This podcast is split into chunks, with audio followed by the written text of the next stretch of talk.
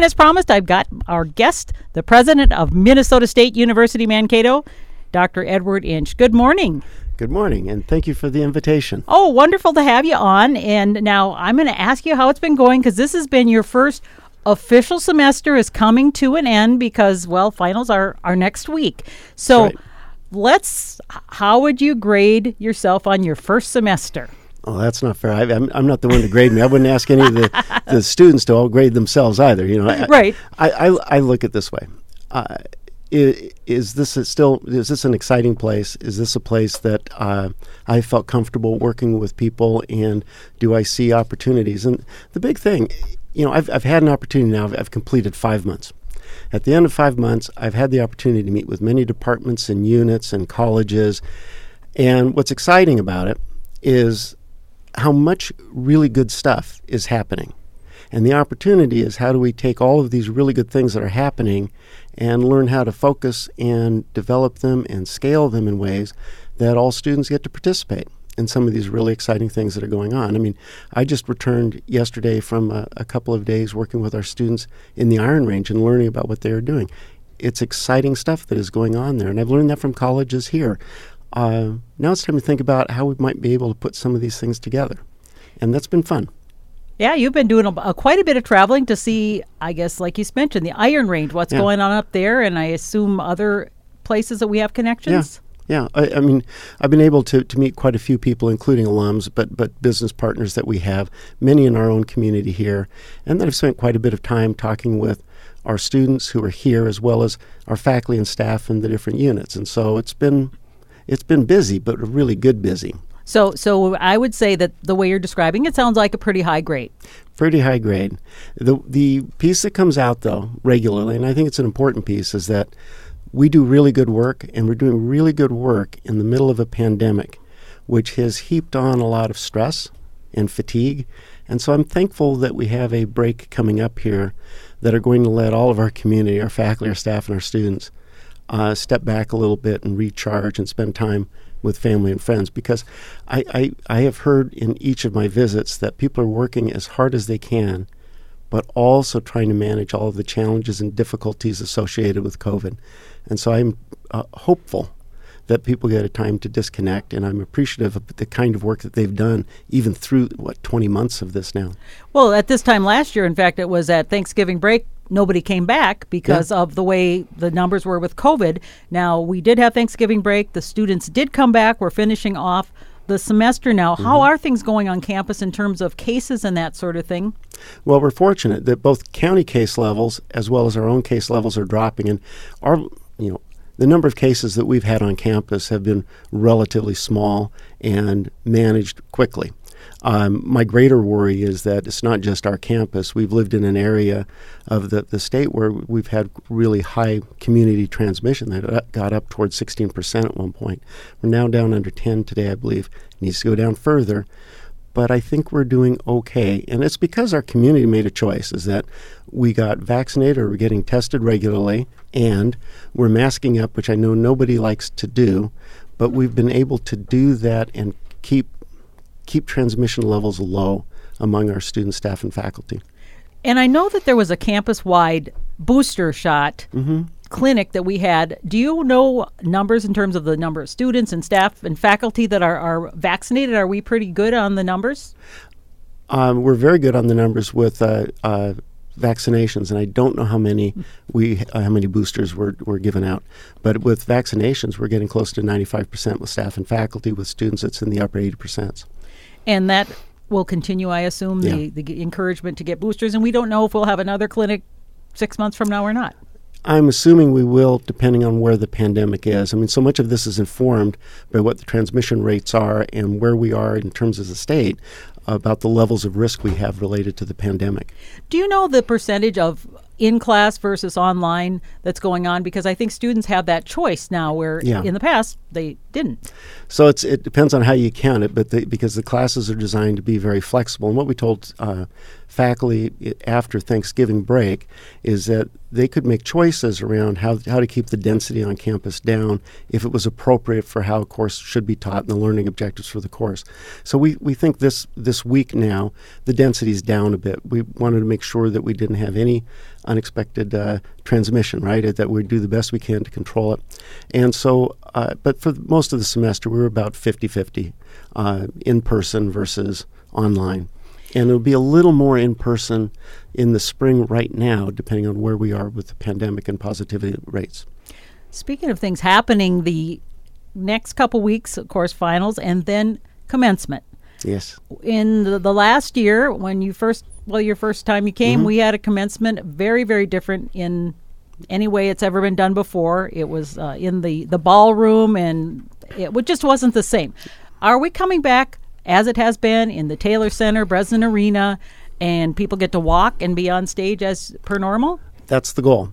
But it won't quite be what it has been because we're still careful about too much density mm. in a crowded environment. And so, as opposed to unlimited numbers of people being able to come in, we're asking that each student bring only six. And so, we're issuing tickets of a maximum of six, and then we're requiring masks of everyone. And you know, that's tough for some people, but it's important because for us to do this in person, and I believe it's important to do in person, I've heard that from our students clearly, but I've heard it from our staff and faculty who want to celebrate with these students that they've worked with for the last four, five, six years. This is an important community event to be able to do in community. And I'm I, am i am hopeful that this goes on uh, as it is planned with social distancing, with masking up, and that our students have a wonderful time to celebrate. And for me, I, it's one of my favorite you know things in the year is to get to celebrate this achievement with your students and their families.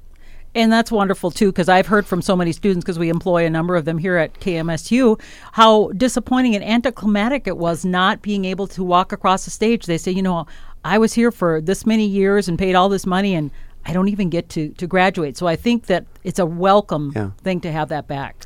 And I've heard that regularly since I got here is that are we going to have in person?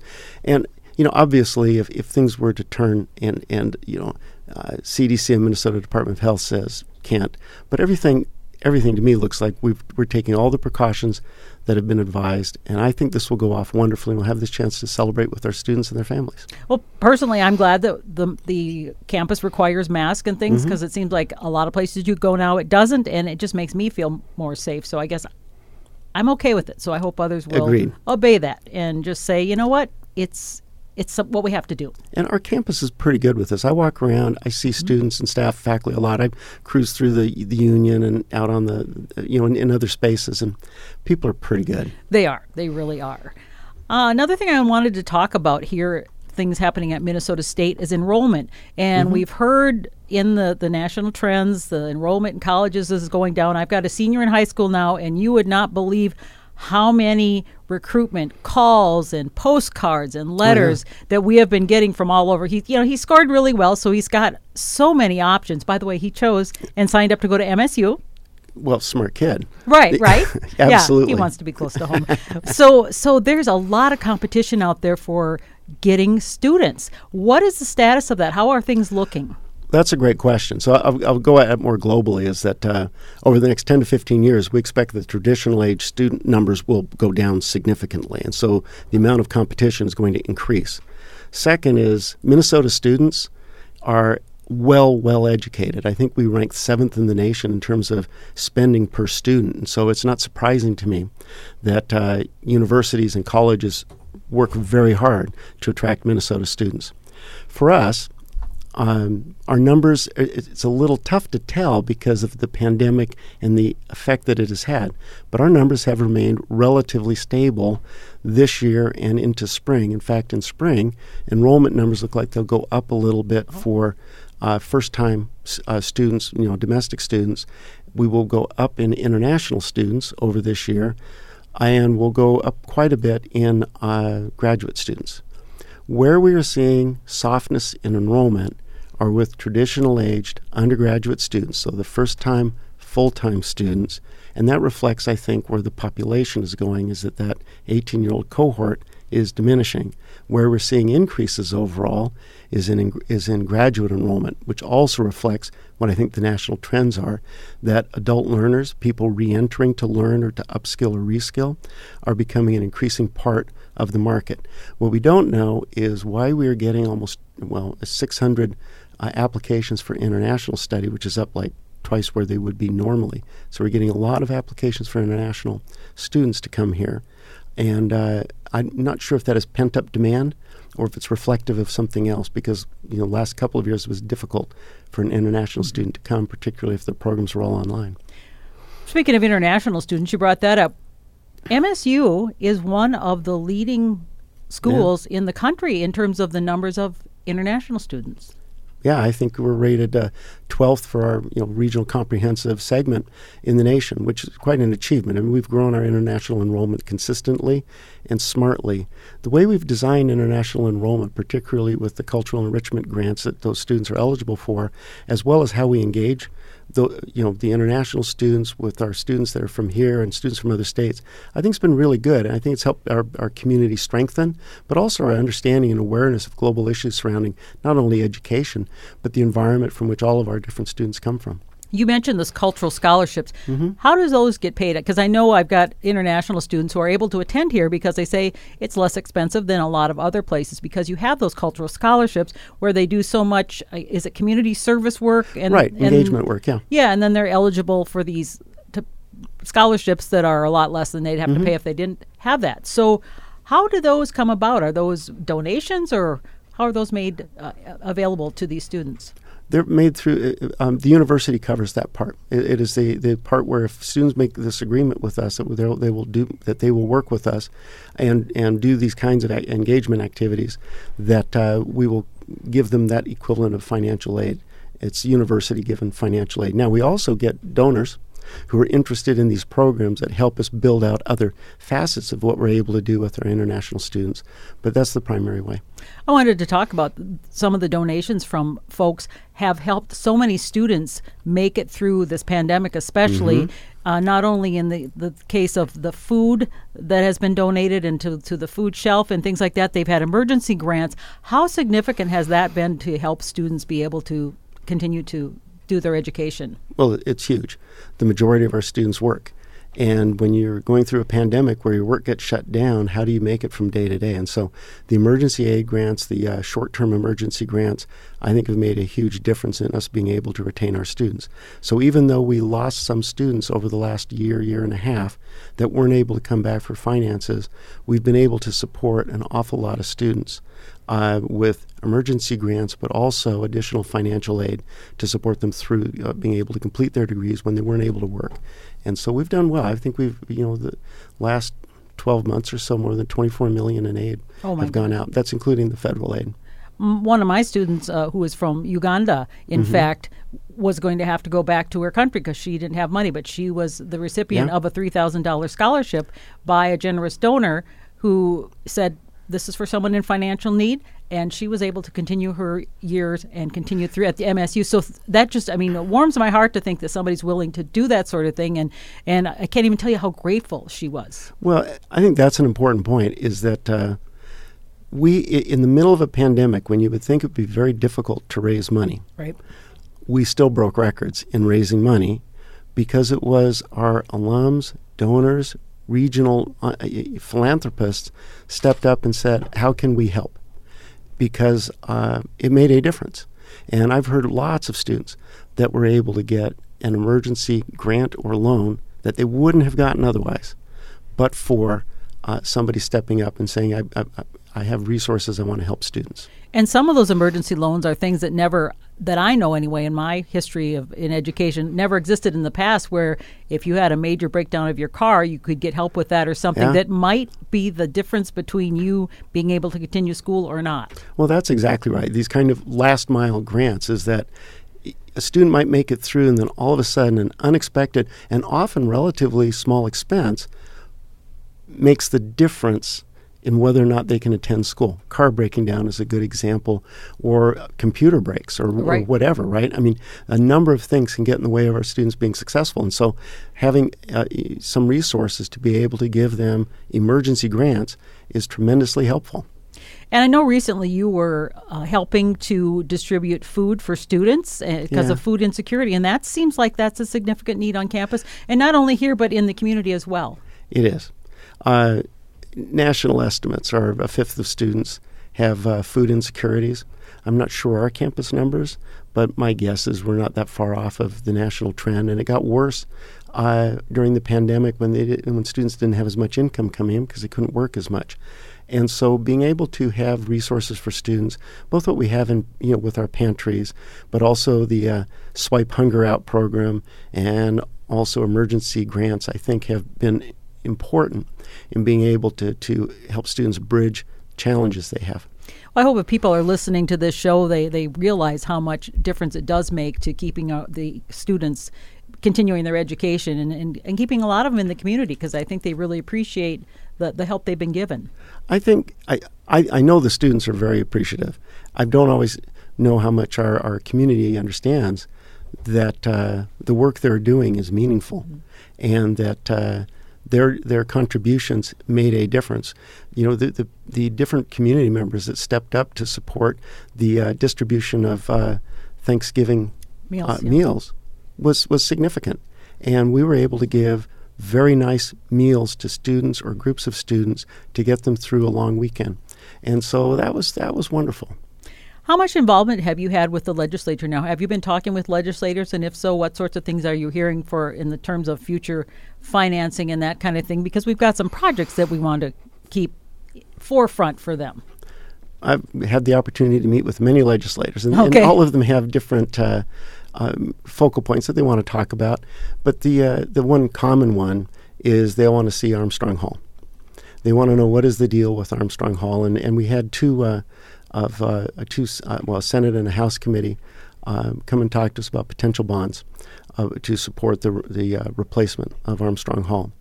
And I thought the most telling thing that came out of those two uh, sets of meetings was were what our students told the legislators is that uh, you might think that this building is something that just serves one college and one program, but it's not.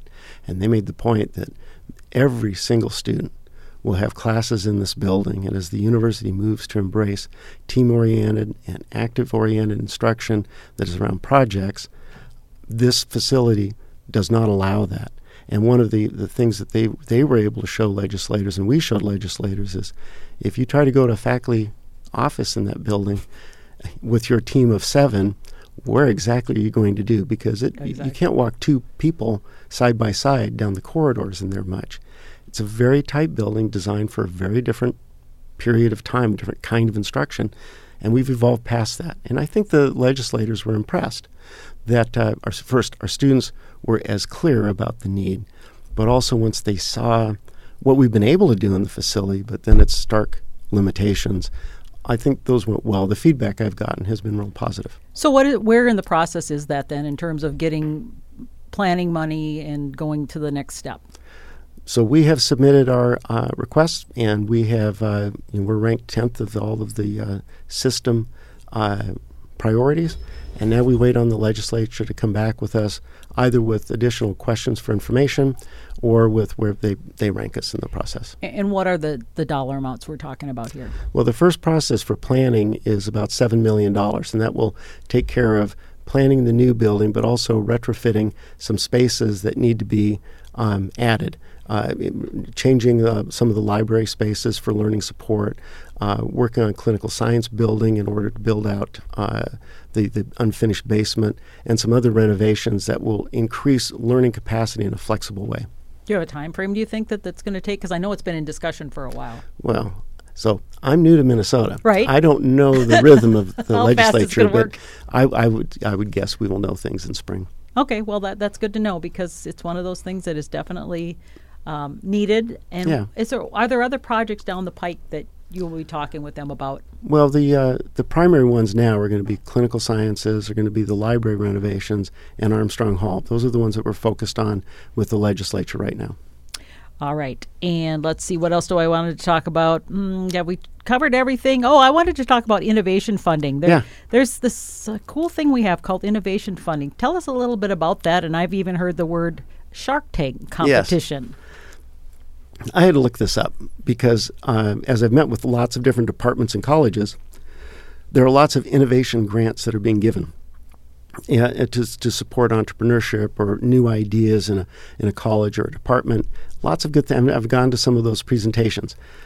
This one, related to Shark Tank competition, is one that the system uh, sponsors each year, and it invites faculty and staff to develop proposals around how we might transform pedagogy, course materials, how we might transform the student experience by rethinking how we deliver course content or rethinking how we want students to engage with the material.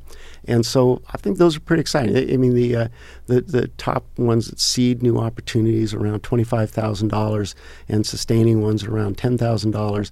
And the opportunity out of that is to develop a really good idea. And then the question is, how do we web that through our system so that people are able to look at what they're doing and maybe transform some of the things that we do? Do we have any examples of any that have actually happened? Well, that's a great question. I'm new here, so I'm Okay, still we- working on. okay. I don't Oh, know. no, that's fine. I I, just- I, have read the ones that were done Yeah. last year around uh, developing uh, OER, which is an interest for me. So that's open educational resources, Okay. and to bring down the cost for students. I've looked at how some of the uh, project-based or some project-based learning uh, opportunities for courses got redesigned, such as in computer science. So there are things that have been funded. But I don't have the full s- suite of things that have been done here. well, that could be another topic for another day. Could be. All right, good. Uh, you mentioned the cost of getting the cost down for Yeah. students. Has there been any talk of tuition? You know, we're talking inflation now. Unfortunately, it's happening everywhere. Are there discussions about tuition increases or anything down the pike there? Yes, uh, the system has asked the legislature in a supplemental funding bill uh, to uh, to um, essentially pay for any cost of tuition that's coming up. So instead of uh, asking the students to pay for any increased cost because of inflation and salaries and all of those things, that uh, the system's asking that the legislature fund that, so the students don't have to fund that, and that's in process. It's in process, but we don't know how that's going to go either. Obviously, We're hopeful. We're we're very hopeful. Yeah. Uh, here's another one. This might be putting you on the spot because this right. wasn't in the list. 2021 chili cook-off. Yes, we did not win the the Eater's Choice one last time, but we're we're back in the game. Okay, so because that's coming up, right? Yeah, it was On- thirteenth, I think. Um, actually, well, I have Tuesday, November. Si- oh, the, That's that- the old one. Oh, that's the old one. What's the we didn't one? win that one. Oh, that's the one you didn't win. It- okay, it's, it's a bitter subject, but we didn't win that one. I think we came in second So- by very few votes. so the new one's coming back, right? Well, the new one is really, I think, is just my chili. Or, Oh, it's just you. Okay, and it's it's I- Biscuit's favorite chili is what the official name. Biscuit's favorite chili. Let's talk about what is that? Well, Biscuit being the dog, Oh, the dog. the dog of discerning taste. This is your dog, Biscuit. and She has a favorite chili. okay. Well, I, I mean, if it's good enough to feed to the dog, I guess it's good enough for no, people. no, no. No. I didn't say we fed it to her. Oh. She smells it and likes it. Okay, thank you for clarifying. so, what's the secret? My my husband said I should ask you that. He says, ask him what his secret to his chili is.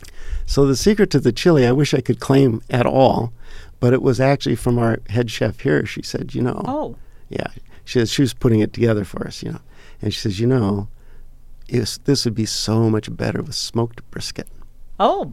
and she was right. Hence, biscuit likes the Biscuit smoked loves the brisket. brisket. Now that part she'll eat. okay. okay. Well, we have it. We have it right from the president. The dog has approved of this chili, and it's coming up next. Is it next week already? Thirteenth. Oh yeah. Okay. So everybody go and, and know that that's the secret. So he's giving away the secret. Yeah. Well, I didn't tell you all the other secret spices, but I'll, tell, I'll give Oh, the brisket away. Very, very good. How are other things going? Everything going well for you? And any other big plans coming up that you can talk about? you know, th- th- this semester has been one of learning and uh, being able to meet with people and get a sense of how things here are connected and how they work. And and I think you know I, I treat that work as before you make big plans or anything, you have you have to understand things on this campus and in our community are the way they are because a lot of people spend a lot of time working on ideas and issues, and so. it's important to understand those. And I've been really appreciative of all the people that have taught me so many different things about this campus. So in January, I've asked the cabinet to, you know, we'll go off campus for a, a day and a half retreat where essentially we're going to put all these things that I have heard and all these initiatives people imagine, we're going to put them all on the table and begin to think about all right, where do we want to move this? Because our people here have awfully, awfully good ideas. How do we build those? What, how do we leverage the, the assets and the resources we have to do some remarkable work? So it's a matter of just wait and see. That's right. Any big plans for the holidays? Well, part of it is uh, we're just going to take a little time and take a break. Good. Uh, and sit in the house and be happy. Just be happy. And then we're going to go visit uh, family. Very nice. Yeah. Uh, I wanted to thank you for you gave me a deck of cards, and that was going to bring up a topic too. This this is a special deck of cards that I got. Uh, KMSU, by the way, gave him a nice KMSU scarf. So those of you who pledged for it, you'll be proud to know the president now has his own, and he's sporting, looking sharp.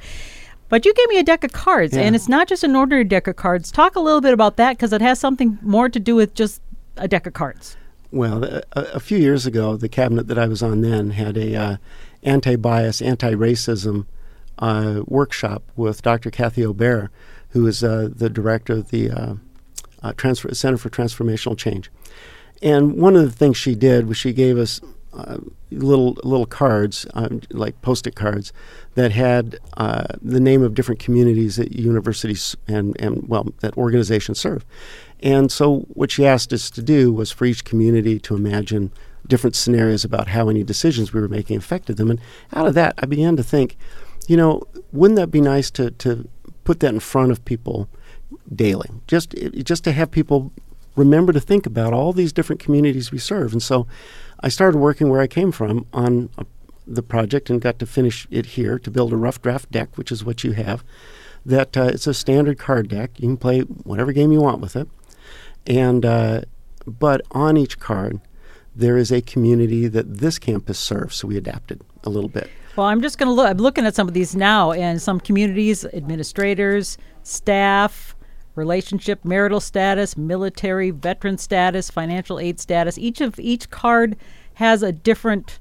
Uh, what did you call it? A Affinity group. affinity group. These are my affinity cards. Yeah, so somebody with mental health status issues or ethnicity, culture differences, and they've got the regular numbers like you know Yeah. king, queen, joker, one, two, three, four, five, etc. So how are these played then different? What are you hoping? I know you worked with students even on these. Well, I walked down before I came here. I walked down to the uh, cool. multicultural center and I gave them a deck and I said, you know, for spring, can you all think very creatively about what card games would you put together? Oh, But I imagine, I mean, in my my more limited breadth of gaming and all of that, I for me, I just play a game of solitaire every day. It just reminds me when you play a game of solitaire and you look at each card and you think about it, you know, just keep that that community in mind today. And if you just do that every day, you you begin to and the, whole point is just to think broadly about who we serve because sometimes I think decisions might get made where we didn't think about a community. So I'm just hoping that this broadens people's thoughts. well, as I'm looking at these, some I, there's communities I didn't even think of as Mm-hmm. being a community per se, and so I think this would be really cool, and I think maybe they should be on sale at the bookstore at some point. well, we'll we'll see how we go. So what I asked the students to do was two things. Okay. One was one was this is a rough draft. So if I missed a community, Well, you know, I need to oh, fix okay. that, right? Gotcha. You know, uh, so or if one here is not appropriate for us. Although I think I'm pretty right.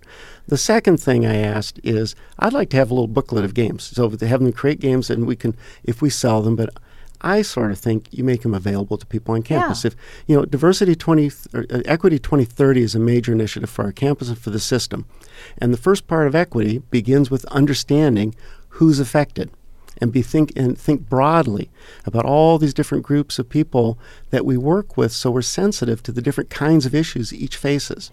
And so that that's really the purpose of this is just to keep awareness of the, the, the, the wonderful differences that we have on our campus and our community. Just keep that. It's very in clever. I, I think it's really clever. I hope people get a chance to see these. And so, when are these might be available? You said this is a rough draft. I thought rough this, draft. It looks like a finished product to me, but Well, there, there are a couple things I would fix. Now, one thing that drives people a little nuts with them, but I sort of liked it because I've just shown these to people, is that Yeah. they have a tough time playing with them because clubs and spades are purple and diamonds and hearts are gold, and that, that's somewhat off-putting. they don't think of the, the black and red colors of normal. Yeah. So it, I've, I've, I've seen people stumble trying to play solitaire because we're very color coded. Right, but, right. Uh, we'll see. So I'm just asking for feedback on them at this point. That is awesome. I think that is really great. So, uh, I don't have anything else right now, just to wish you a very happy holiday season. And I appreciate you coming in, uh, doing the show as always, and uh, look forward to seeing you next year.